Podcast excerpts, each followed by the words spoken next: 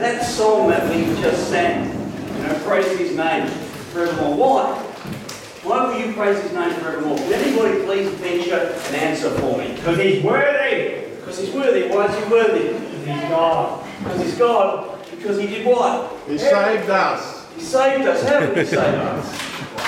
Through life, his sacrifice. Cross.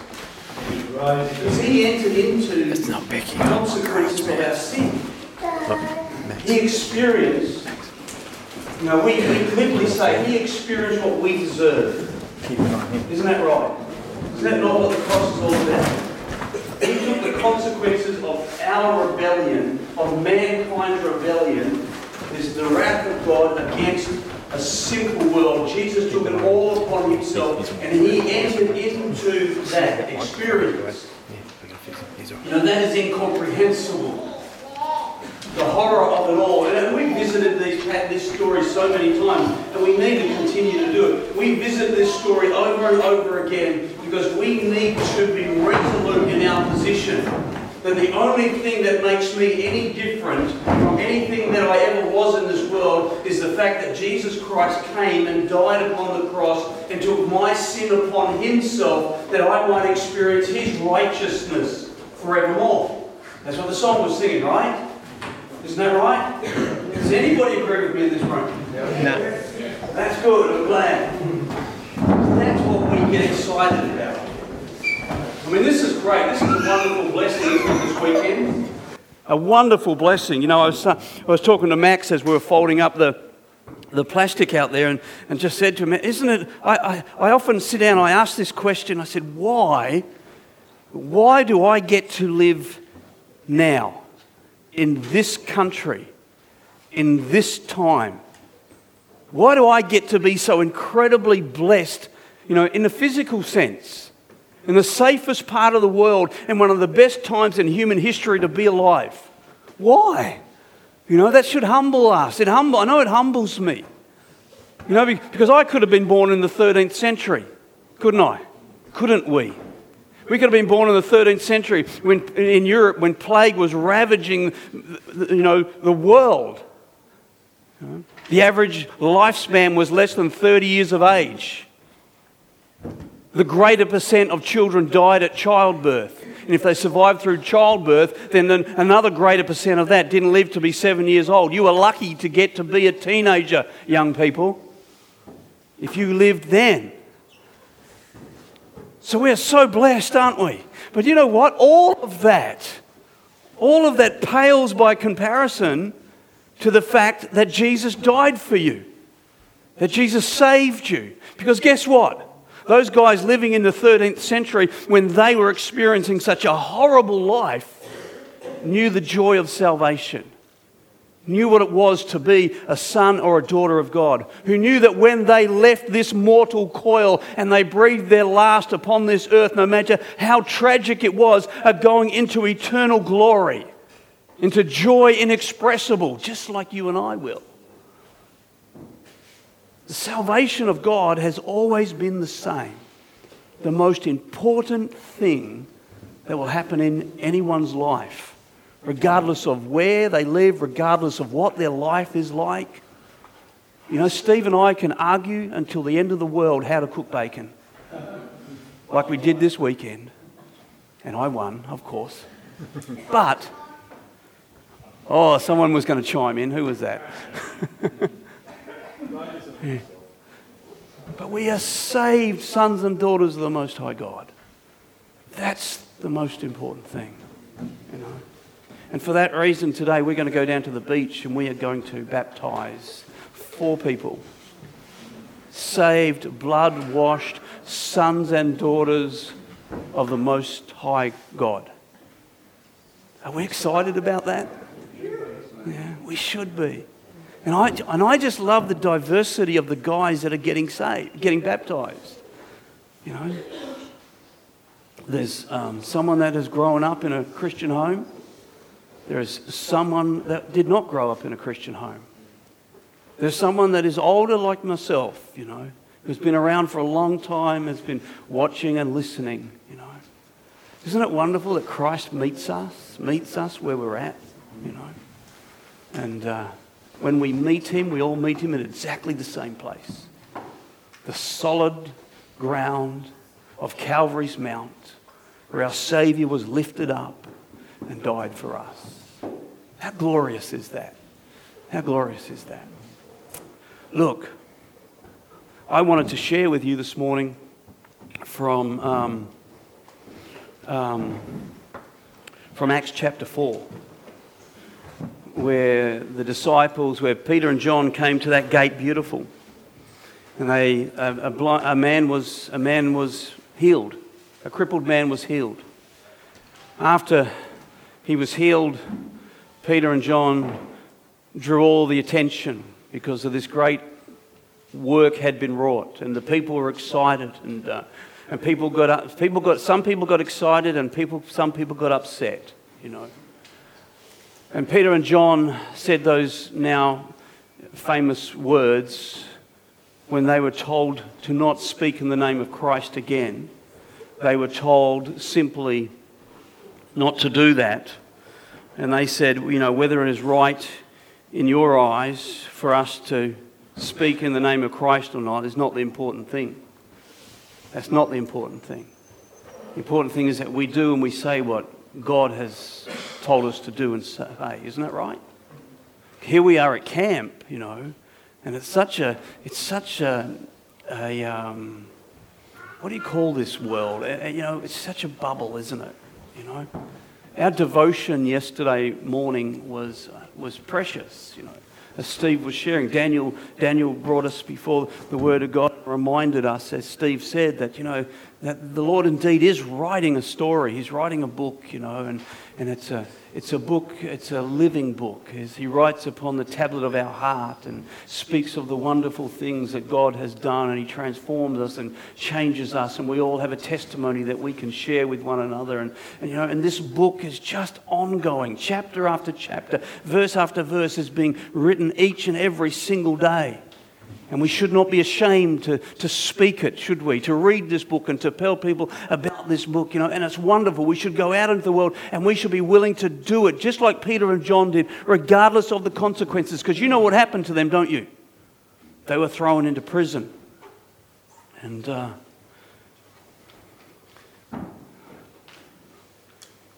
actually, it was the third time Peter opened his mouth. The first time Peter opened his mouth, 3,000 people got saved. The second time Peter opened his mouth, 4,000 people got saved. The third time Peter opens his mouth, one lame man gets healed. And the religious leaders of the world get upset. Peter and John get thrown into prison. The local people saw this great miracle. They couldn't deny it happened. And so Peter and John were let go from prison. What was the very first thing they did? Do you know the story? Preached again. No, before they did that, the very first thing they did was they went to their fellow believers. They went to the believers and they gathered together and they prayed. They prayed, and they, as the body of believers, they prayed. They'd been out in the world, they'd, been, they, they had taken a few hits, and now they came back together and they prayed. They, they spent this precious time together. And from there, they went, you're right, Max, then they went back and preached again. Now, that's what camp is like. We gather together, isn't it? You know. You know, and we encourage one another, and, and, you know, and we gather around the word as we have, and we gather around the slippery slide as we have, and, and around the and all, all those wonderful things, you know. But it's together, and we're encouraging one another, we're fortifying one another because we all stand in that same place together. But you know what? Tomorrow, where are you going to go? You're going to go back into the world, aren't you? Tomorrow, you're going to go back out there, and, and you're going to take a few more hits because you're going to speak of what God has been doing in your life. Probably some of you will talk about this weekend. You know, you young guys, someone's going to ask you, What did you do on the weekend? What are you going to say? What are you going to tell them? You know, went to camp, and then you're going to tell them you went to camp, but forget to tell them that it was a Christian camp? You know, that you're with Christian believers, that you went to church. Let's be bold. Let's be really bold because God has, has wrought this wonderful salvation for us. I'll say it again. We're sons and daughters of the Most High God. Who of you, when you go into the world tomorrow and you're going to get asked what you did, who are you going to be to say, We watched four people get baptized? We saw four people commit the rest of their lives to following Christ. We saw four people full of joy who know what it is to, to find Christ. Who of us is going to tell people that tomorrow? Oh. Wonderful. I would hope we all would do it. But at the same time, I want to tell you we need one another. We so desperately need one another. And we need to get together all the time if the disciples recognized that need. You know, it's amazing. You go back to that story and you read that story. Read it at your own leisure, Acts chapter 4. You go back to that story and you see that the, that the, um, the, the leaders of the world, you might say, the most powerful people of the world in that time was the religious leaders. They told, they told the disciples never to speak in the name of Christ again. Right?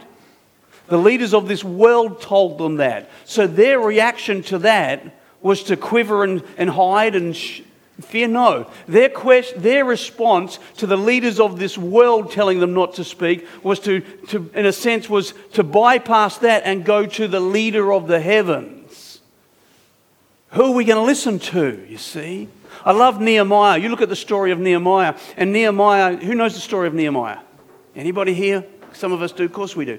Nehemiah is going before King Artaxerxes.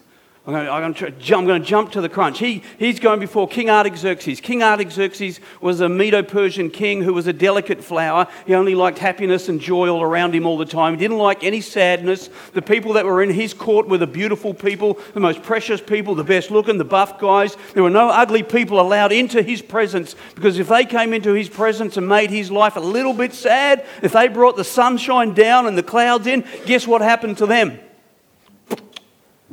Heads are gone. Nehemiah knows, Nehemiah knows that in Jerusalem,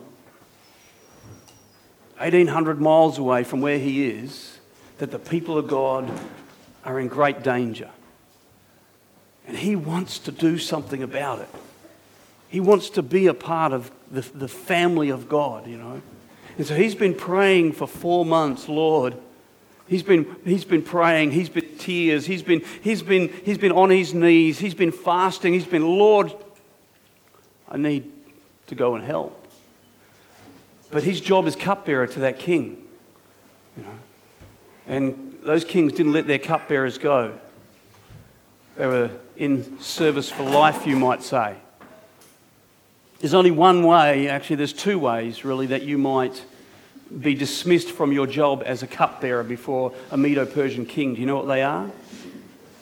Number one was to die of old age. Number two was to come into his presence and bring him down. Two ways to get out of your job, you know. Nehemiah is standing before him. His heart is broken, bleeding for his people, and he can't stay joyful all the time. He can't do it. His heart is broken. He goes before the king, and the king looks at him and says, Why are you so sad? There's nothing wrong with you, Nehemiah. Surely this is just sadness of heart. What's wrong, Nehemiah? And the Bible says in that moment that Nehemiah feared greatly. He feared greatly. Why? You know why. I've told you why. But here's the thing I tell you this long story because in that instant, in that moment, we are told that Nehemiah is asked this question from the king of this earth, and his immediate response is not to the king of the earth, but he fires up this arrow prayer, the Bible says, before the king of heaven. The king of heaven. Same thing, isn't it, as Peter and John? The world wants to shut them down, and so they go straight to their Heavenly Father. The world wants to shut you all down.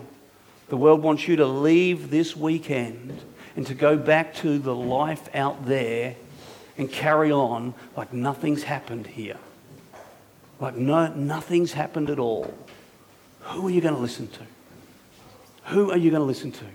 Daniel told us yesterday morning that God is writing things in our lives. He's giving us a powerful testimony. I just want to encourage you. Go to God tonight. Go to God tomorrow morning before you go out into the workplace. Seek Him for certainly, certainly for strength, certainly for wisdom, certainly for boldness. Seek Him for it because you're going to go out into the world. You're going to go out there and you are going to have an opportunity, I promise you, because nothing is wasted in the kingdom of God. You are going to have an opportunity this week to tell people how good God has been to you, even this weekend. And that's all I want to say to you this morning. Would you be excited about that? Really? Am I the only one who feels a little bit like jumping up and down right now? Even though every bone in my body is aching. God is good, isn't He? Yes. Amen. Let's take this story to the world, shall we? The story of this great Savior, this great and wonderful Savior, this glorious King, this Lord of heaven and earth who, who cast the universe into existence. All for you, all for every single one of you. It's the only reason it's out there, you know. It's the only reason this creation exists. So that you could be in it and He could have fellowship with you. The God of heaven and earth wants to know you. And not only you, but He wants to know everybody that you know. So you got to tell Him. I got to tell Him. We got to tell Him just how wonderful God is. And when they try to shut you down, what are you going to do? Yeah, but before you open your mouth, what are you going to do? Amen. Well said, Jim. All right. All right. Let's pray. And before we pray, uh, when we've prayed, I want to, I've got a couple of announcements I've got to make. So don't let me walk away because I'm easily distracted. All right? Okay. Father in heaven, we thank you. Glorious God, we thank you. Wonderful Savior, we thank you. Precious Deliverer, we thank you. Sovereign Lord, we thank you. Jesus, Heavenly Father. Father in heaven, we just praise you for the great work of the cross. Father in heaven, we just want to glorify you with our lives. Father in heaven, we want to we want that boldness. We want that freedom to be able to declare this wonderful, wonderful truth and this glorious life that you've given us. I pray for my brothers and sisters gathered in this room today. You would ignite our hearts and prepare us, Lord. Prepare us, Lord, for this world that's out there by strengthening us together as a unified body. Thank you for it in Jesus' name we pray. Amen. We're going to go down the beach. Are you done, Steve? Yeah, we're going to go down the beach. It's now 11 o'clock. So, God bless you. So, when should we meet down the beach in what, 20 minutes? As I went down in the river to pray, studying. But we are saved sons and daughters of the Most High God. That's the most important thing, you know. And for that reason, today we're going to go down to the beach and we are going to baptize four people. Saved, blood washed sons and daughters of the Most High God. Are we excited about that? And I, and I just love the diversity of the guys that are getting baptized. There's um, someone that has grown up in a Christian home. There is someone that did not grow up in a Christian home.